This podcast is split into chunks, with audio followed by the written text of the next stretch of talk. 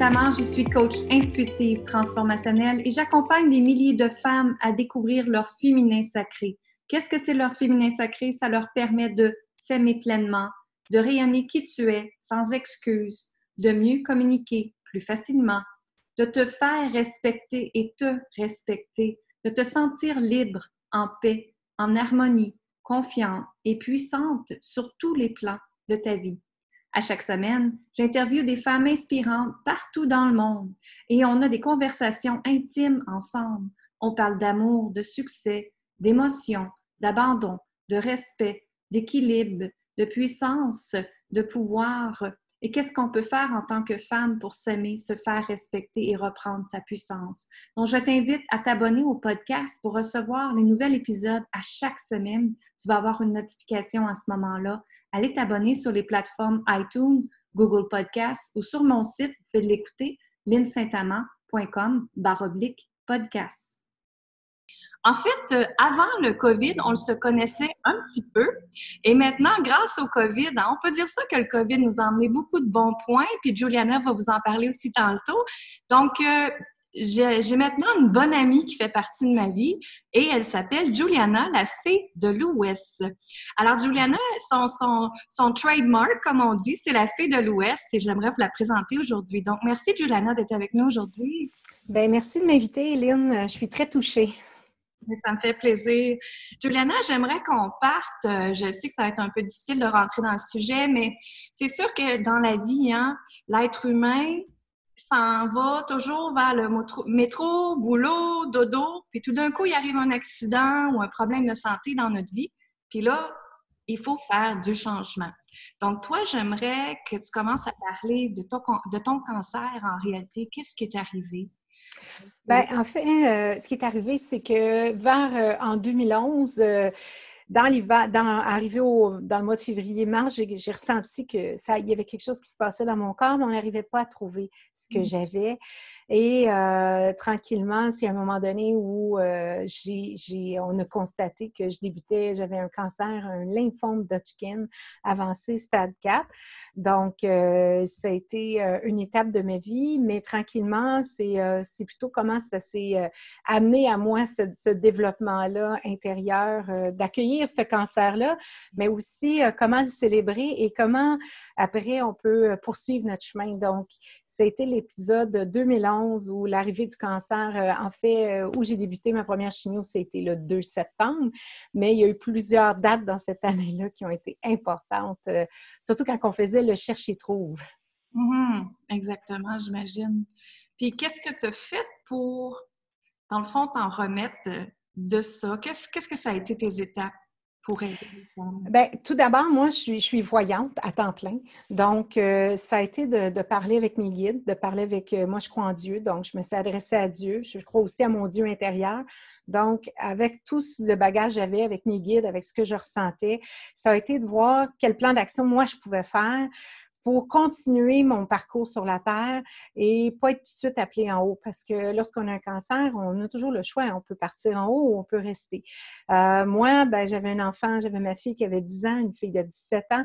Donc, j'ai euh, demandé à mes guides qu'est-ce que je pouvais faire ou comment on pouvait travailler ensemble et ensuite comment moi, je pourrais devenir une porteuse de lumière euh, par la suite et transmettre aussi la foi aux gens.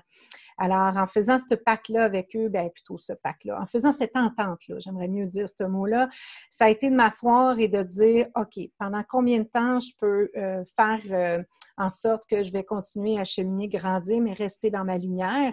Et surtout, euh, je, moi, la, seule chose que je voulais pas, c'est vivre des atroces souffrances. C'était quelque chose que, pour moi, c'était pas ce que je voulais vivre parce que je voulais être capable de transmettre la lumière. Donc, euh, fait que j'ai fait une entente. Fait que pendant une année, je n'ai pas touché ma boule de cristal pour euh, être capable de travailler avec eux sur un autre plan et être capable de ne pas me faire, de ne pas, de pas être en train de sauver des gens, mais plutôt en train de me sauver moi proprement. Oui, exactement. Et les mmh recherches ont démontré que le cancer, ben, c'est souvent parce qu'on a une émotion qui n'a pas passé, parce mmh qu'on est la mère Teresa, parce que les femmes, on est beaucoup là-dedans, à vouloir aider, vouloir sauver. Et quand tu regardes ta vie passée avant le cancer, est-ce que c'était ça qui, qui était là plus pour toi? Euh, en fait, euh, moi, j'ai toujours été au service des gens depuis que je suis tout petite. Euh, je suis née dans un cirque, alors ça a été toujours de faire plaisir aux gens, les rendre heureux. Puis même si moi, je pouvais vivre une étape difficile, je souriais en avant parce que le spectacle devait continuer. Donc, c'est ce que j'ai été formée, c'est ce que je porte dans mon ADN et je pense que tu le découvres à chaque fois, de comment des fois je me relève, puis que je repars, même si en dedans de moi, je peux avoir une blessure. Euh, je sais exactement à quelle date le cancer s'est installé dans moi, qui s'est développé, l'élément déclencheur, je sais exactement ce qui est arrivé. Euh, je l'ai accueilli. J'ai accueilli ça parce que, encore une fois, c'est en fait, moi, ce que j'arrivais pas à faire, c'est mettre des limites dans ma vie. Mmh. est-ce qu'après une chimio, on a conscience de ça autant. Moi, je te dirais, Lynn, euh, l'humain est, bête, l'humain est idiot. Alors, l'humain, pour passer ça, euh, doit vraiment à tous les jours mettre en pratique des exercices. Fait que même si, oui, j'ai vécu une étape très, très difficile, j'ai toujours, je suis quand même toujours dans le don de soi. Toutefois, euh, avec une conscience, avec et aussi avec en mettant un peu plus de limites. Mais si tu me demandes, Juliana, quand tu es sortie du cancer, euh, est-ce que tu as. Comment tu as réagi? Moi, j'avais tout à rebâtir. Hein. J'avais tout, tout, tout. J'étais maman monoparentale. Euh, bon, euh, je vivais loin de tout le monde et j'avais une entreprise en voyance. Donc, il fallait que moi, je reparte à zéro encore une fois et à remonter toute ma clientèle et développer. Euh, alors, euh, oui, il y a un côté où des fois, j'ai peut-être excédé dans les heures et euh, moindrement, quand j'excède, ben, il y a quelque chose physiquement qui se passe qui fait OK, toi puis relaxe-toi. Mais, mais, ce que j'ai retenu, c'est l'expérience extraordinaire que j'ai vécue en faisant ma chimio, le plaisir que j'ai eu, la célébration qu'on a fait. Puis des fois, ça choque les gens quand je dis, ben non, nous, on fêtait la chimio, on la célébrait. C'est ce que j'ai fait. Comment tu le fais pour aider justement les femmes qui sont, qui sont après vivre de la chimio maintenant? Bien, en fait, moi, euh, j'avais une amie extraordinaire, elle est encore mon amie, qui, elle, euh, traversait un divorce épouvantable. Et on s'est retrouvés toutes les deux. Euh, moi, j'étais là pour elle. Puis à un moment donné, je dis, ben là, je pense qu'on va besoin de s'unir ensemble. Alors, pendant six mois de temps, j'ai cohabité avec elle dans sa maison. pas tout le temps, mais un, week-end sur deux, je, je, venais pendant cinq jours chez elle pour le temps que je faisais ma chimio, je passais le week-end, deux, trois jours, et après, je retournais. Et, et c'était par les femmes, en fait, hein, parce que j'ai eu des femmes extraordinaires dans mon chemin. Mais ce qui est important, c'est que euh, quand j'allais à l'hôpital pour ma chimio, je mettais toujours ma belle petite robe, puis j'exigeais, s'il y avait quelqu'un d'autre que mon ami qui m'accompagne, qu'elle soit habillée. Et là, le dimanche me disait, ben non, mais mets-toi en jogging. Non, non, non, non moi, j'allais recevoir la vie en moi. C'était hors de question que j'étais pour arriver à l'hôpital, tout croche, les cheveux sales parce que j'étais malade. Non. J'arrivais, je mettais ma petite robe, je m'arrangeais, je me maquillais et j'allais accueillir cette chimio-là. Et j'avais développé un système avec euh, des cartes des cartes d'anges et chaque poche de chimio était jumelée avec des anges et on, on, disait la prière reliée avec la poche. Et moi, je demandais que les gens qui me touchent soient des gens qui avaient la foi. Mm. Donc, si l'infirmière, le préposé, peu importe qui venait vers moi, je, la première question qui se faisait poser, je disais, tu la foi? Si tu pas la foi, c'est pas la bonne foi, viens pas chez nous, moi j'ai besoin de ça. Ça, c'était super important. Et aussi, on faisait, euh, vu que j'étais insomnie, la, nuit avant d'aller à la chimio, je dormais pas. Alors, je fabriquais environ 150 biscuits de guérison à toutes les fois. Donc, j'obligeais ma chum à aller passer les biscuits de guérison parce que moi, je recevais les poches de chouignot.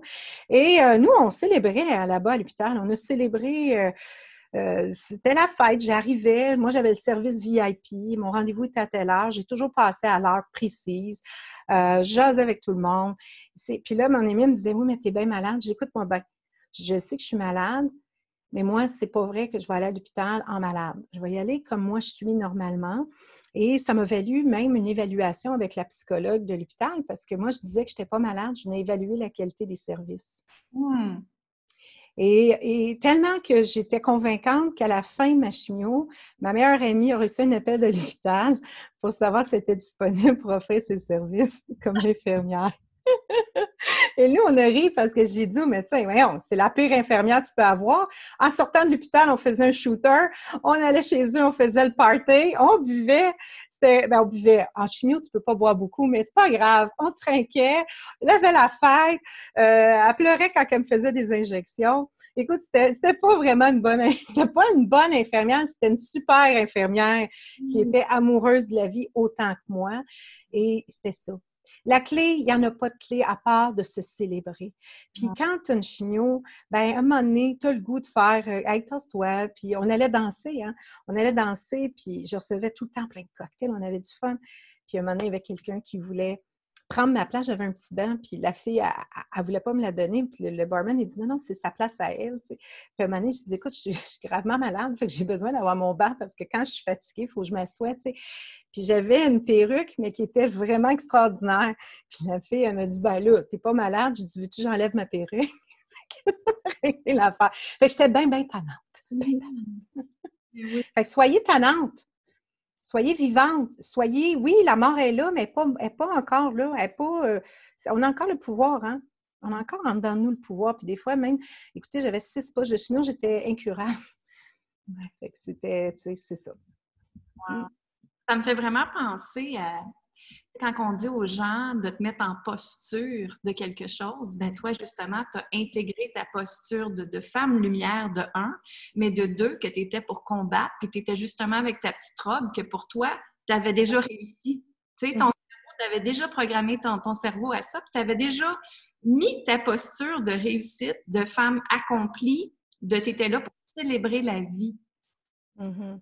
regarde en réalité ce que tu fais maintenant dans la vie, Juliana. Mm-hmm. C'est exactement ça.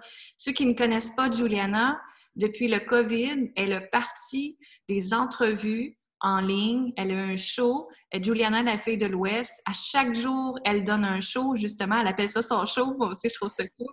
De, de justement, elle crée un show. Et ce qu'elle enseigne aux gens, c'est toutes sortes d'affaires. Elle a des entrevues avec plein de gens extraordinaires. Je vais faire une joke dont moi, j'ai passé également. Et c'est comme ça qu'on s'est plus connus aussi grâce à ça.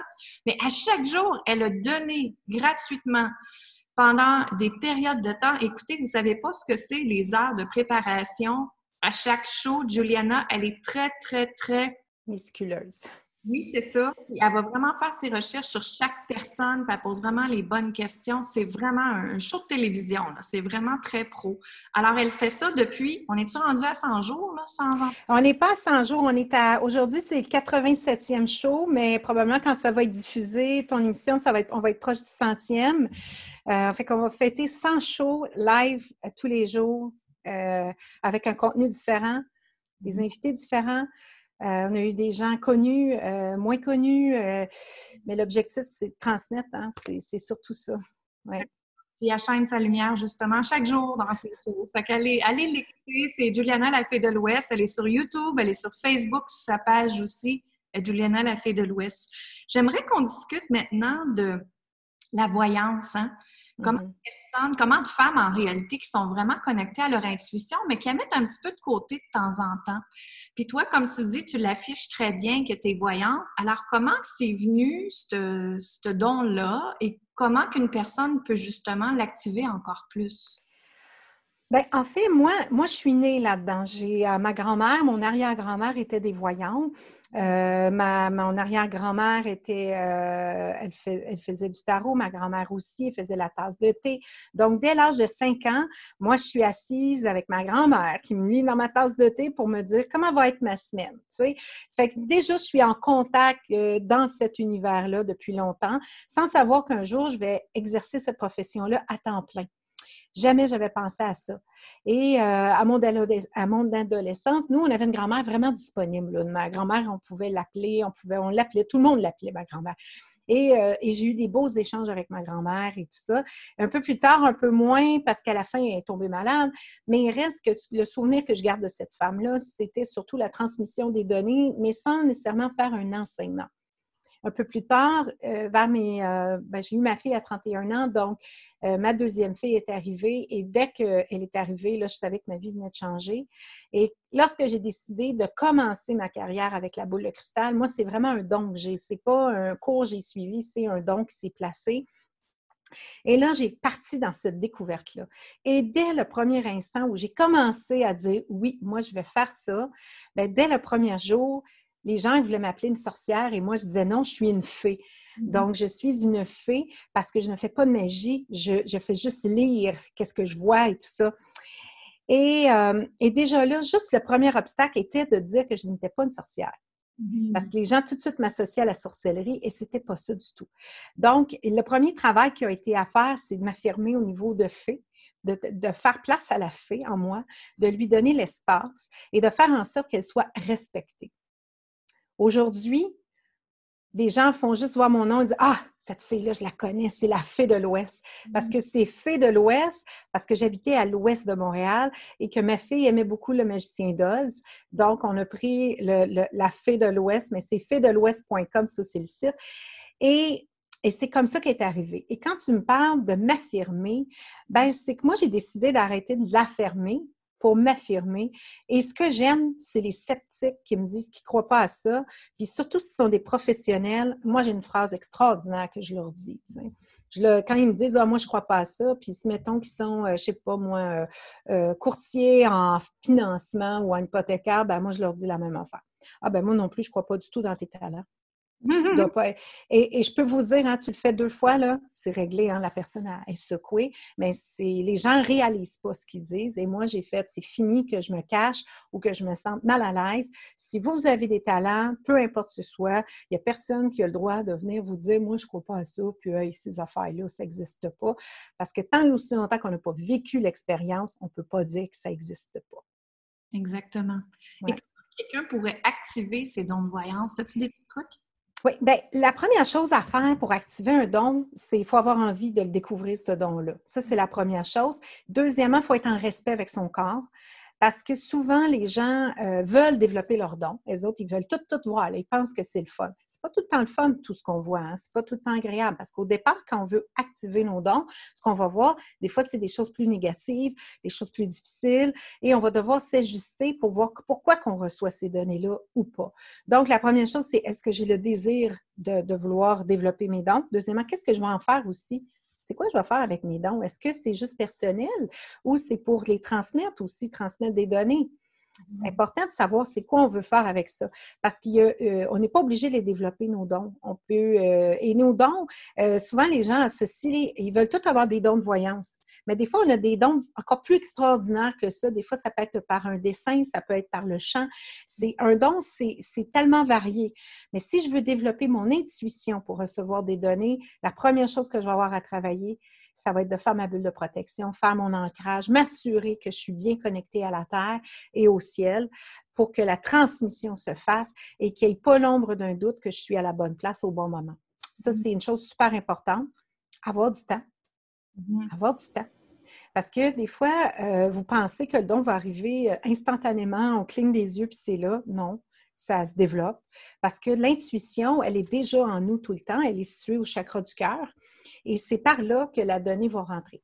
Donc, on va avoir une intuition, on va ressentir quelque chose, mais comment on va travailler avec, ça, ça va nous appartenir. Et troisième affaire aussi, c'est de voir avec qui on est entouré. Mmh. L'entourage va être important. Si vous voulez vous développer et vous êtes avec des gens qui sont non-croyants, non-pratiquants, qui sont dans l'ombre, je m'excuse, vous ne développerez pas. Mm. Si vous allez vers des gens qui ont des connaissances, euh, qui sont ouverts un peu plus à développer leur intuition, là, ça va développer.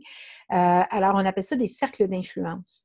Fait qu'il faut regarder dans quel cercle on est situé pour voir est-ce que je suis à la bonne place pour me développer. Si je ne suis pas à la bonne place, c'est d'aller trouver un endroit où je vais pouvoir me développer. Est-ce que je peux le faire par moi-même? Bien sûr, on peut tout faire par nous-mêmes, mais remarquez bien que quand on est dans des cercles d'influence à la bonne place, ben c'est sûr que vous allez, euh, en anglais, on dit level, euh, lever vers le haut, vous allez vous élever vers le haut et c'est ça que vous voulez parce que c'est un taux vibratoire qu'on va aller chercher, puis une façon de faire. Fait que simplement, on fait notre bulle, on s'ancre, on se donne du temps. Il y en a qui vont utiliser une bougie, il y en a qui vont apprendre à écouter.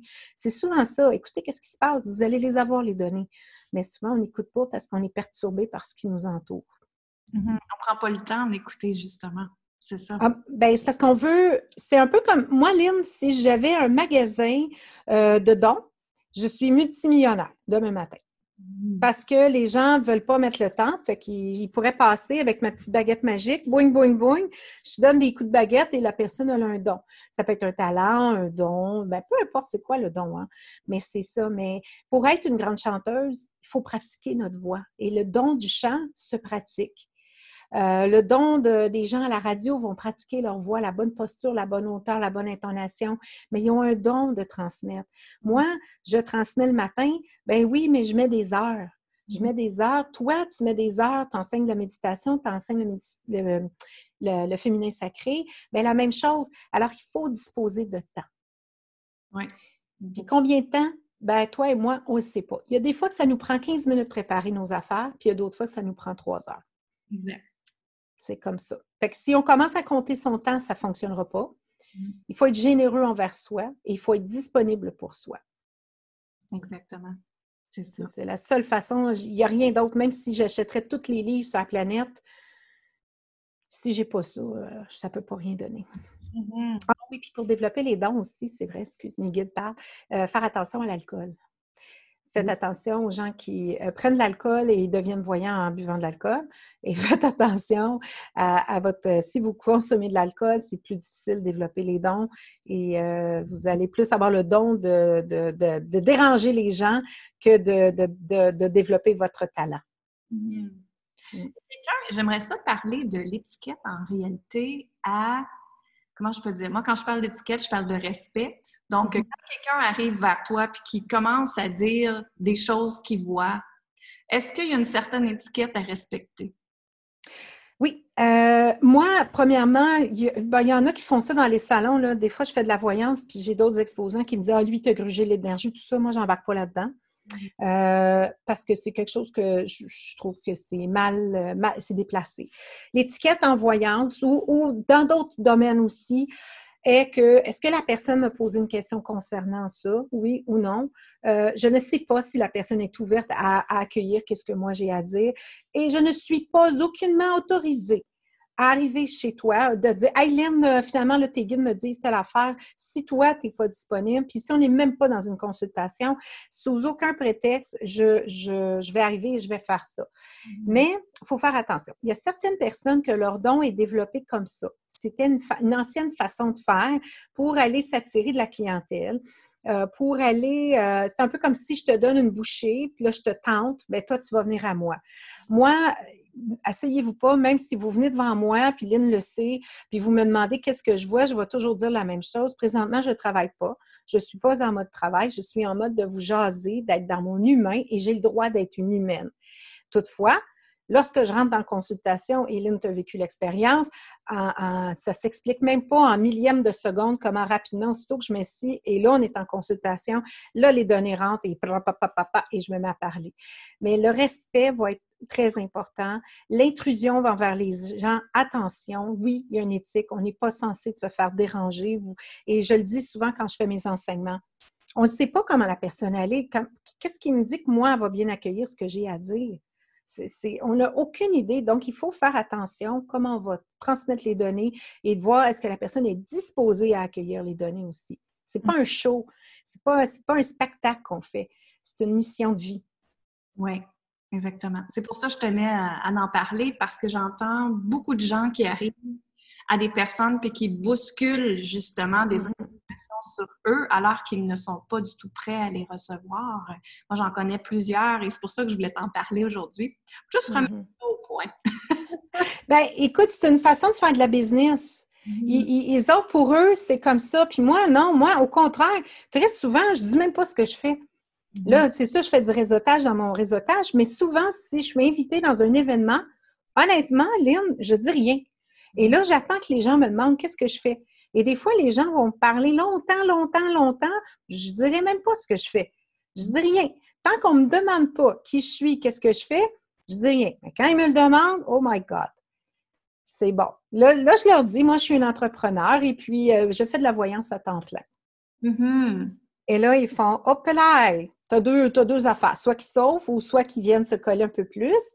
Mais euh, je mets le mot entrepreneur, ce qui fait que ça, ça, ça fait une ligne aussi. Ça ne fait pas juste oh, je suis une voyante. Non, non. Je suis un entrepreneur, j'enseigne, je, transmets, puis c'est ça. Je donne des outils pour avancer.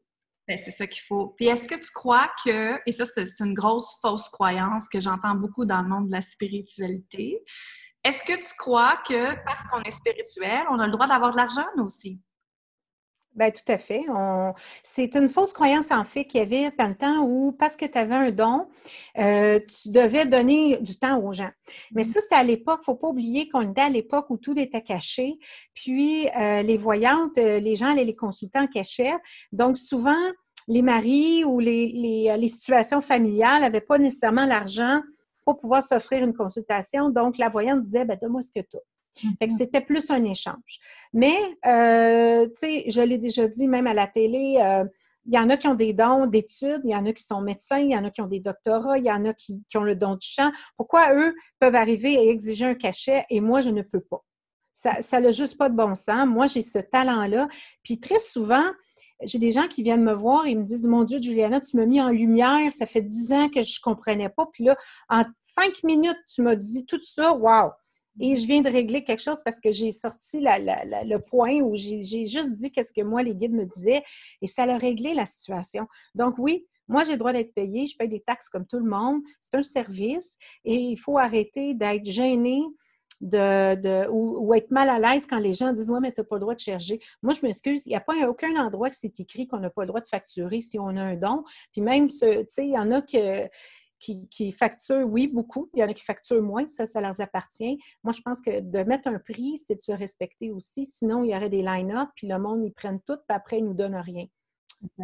C'est surtout ça. Puis quand les gens payent, ils font le geste de payer, ils ont plus d'écoute. Que ce soit 5 que ce soit 100 les gens vont avoir plus d'écoute, ils ont payé. Il y a un investissement qui est en arrière, puis ils vont écouter. Exactement. Oui.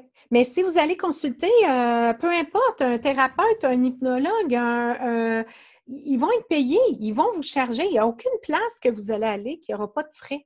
Donc, c'est une fausse, c'est un, concept qui est dépassé mhm. euh, que de, tout donner. je peux avoir un bel échange, jaser, il n'y a pas de problème. Mais je ne suis pas là pour. Euh, si je veux faire du bénévolat, j'en fais déjà. J'ai choisi une cause. Mais si je, veux, ça c'est mon travail, ben non, il faut, euh, faut, apprendre à, à facturer. Mais c'est beaucoup de l'époque du fait qu'on c'était par en arrière, c'était caché.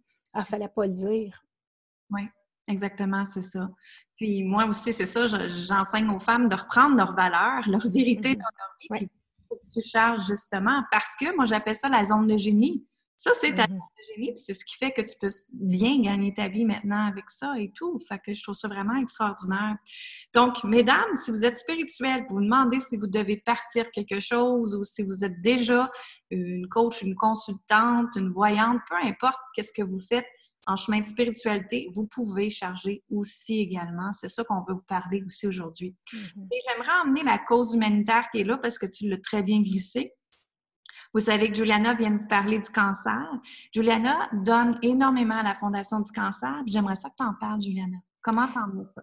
En fait, moi, je suis impliquée avec la Fondation québécoise du cancer, qui, eux, offre de l'hébergement euh, partout euh, au Québec. Donc, ils sont dans cinq villes. Donc, euh, eux, c'est des hôtels. Donc, vous avez le cancer, vous avez un traitement, vous êtes à distance.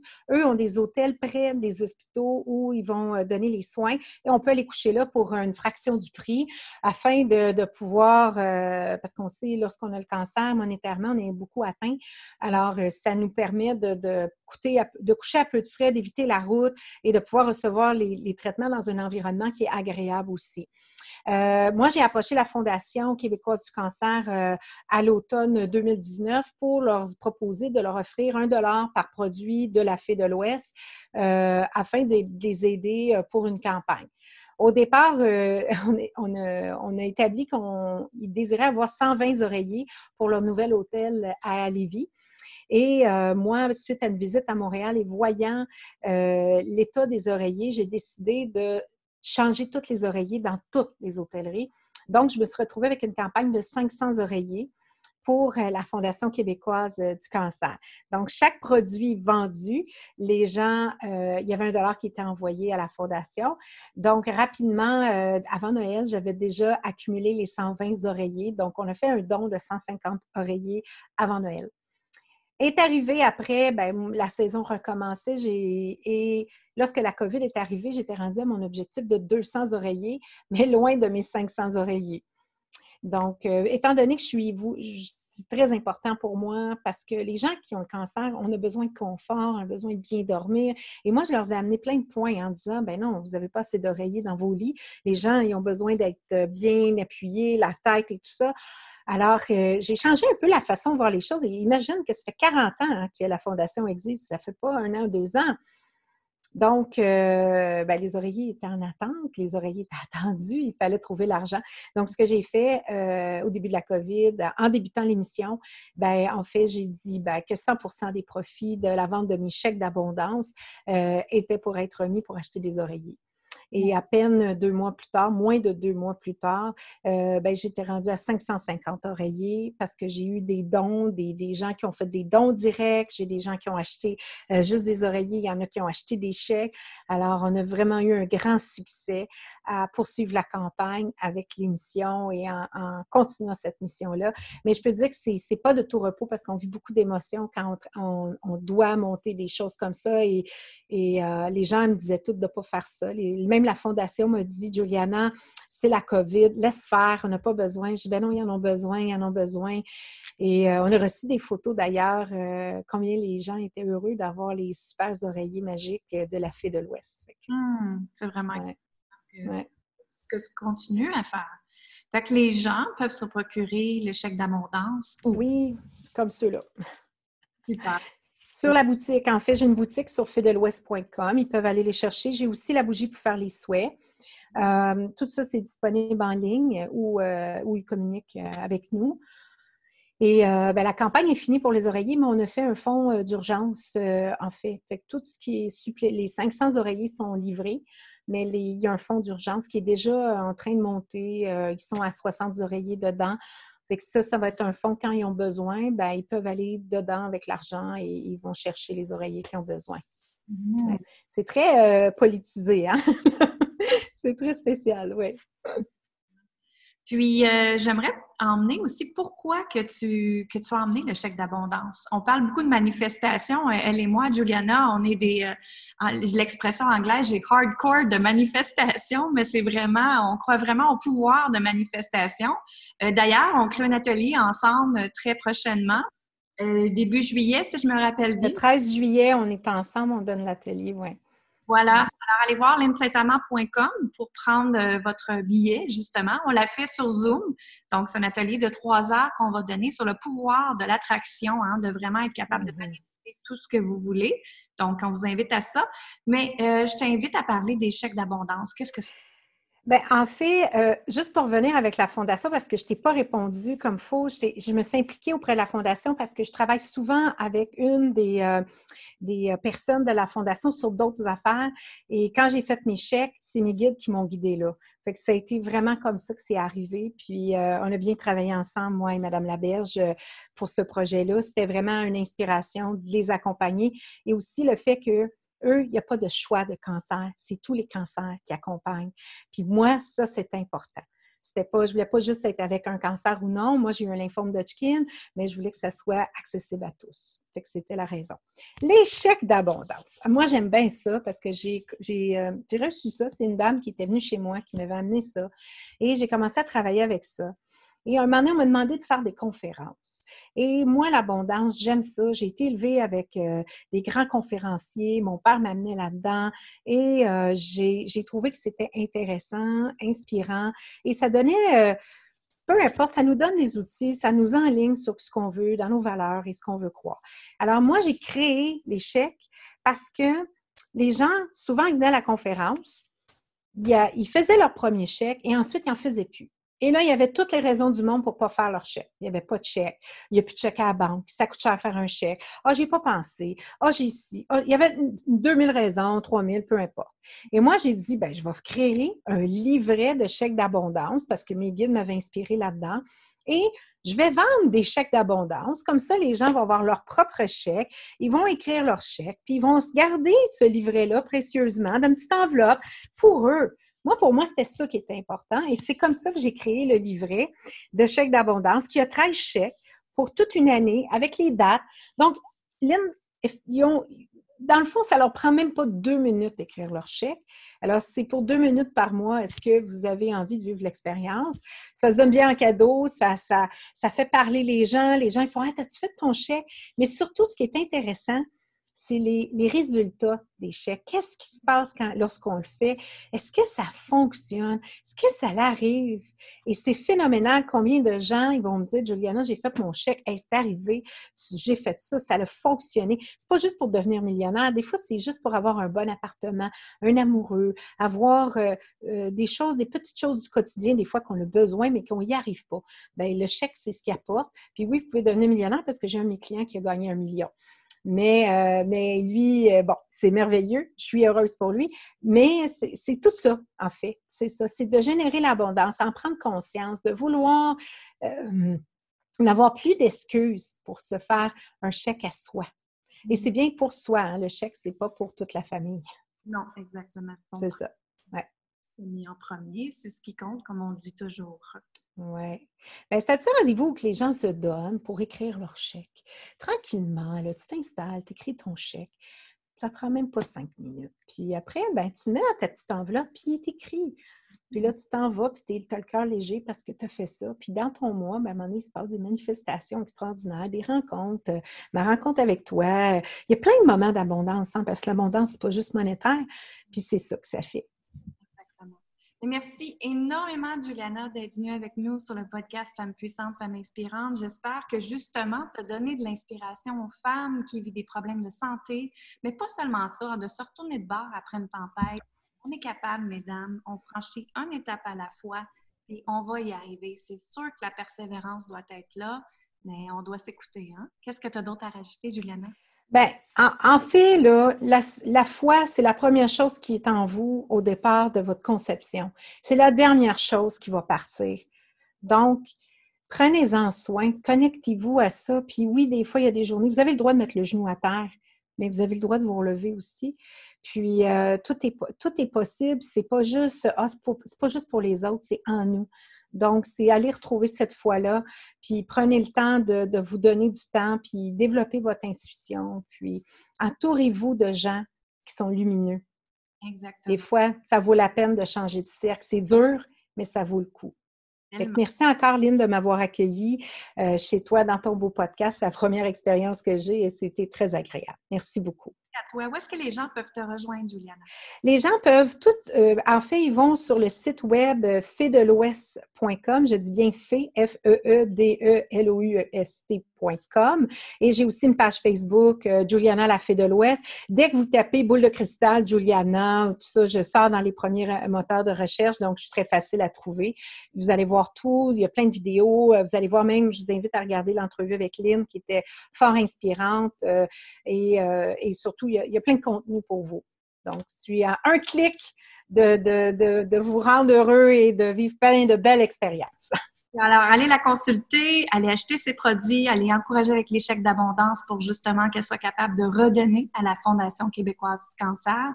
Puis on vous remercie énormément. Je vous dis amour, gratitude et lumière. Merci de faire partie de notre vie. Je vous remercie sincèrement de faire partie de Femmes puissantes, Femmes inspirantes. Continuez de partager le podcast à le plus grand nombre de gens possible sur la planète pour, qu'il pour que ça te permette justement de reprendre ta puissance, ta confiance, de t'aimer, de te libérer et ensuite, on peut grandir une belle communauté ensemble. Parlant de communauté, si tu veux rejoindre ma communauté privée sur Facebook, qui est le groupe Femmes assumées, Femmes libérées, je t'invite à rejoindre. Tu peux également aller sur linsaintamant.com et accéder à mon vidéo Comment s'aimer et se respecter. Alors, je vous souhaite une excellente journée. Merci infiniment de faire partie de cette belle communauté. Je vous dis amour, gratitude et lumière. Bye bye.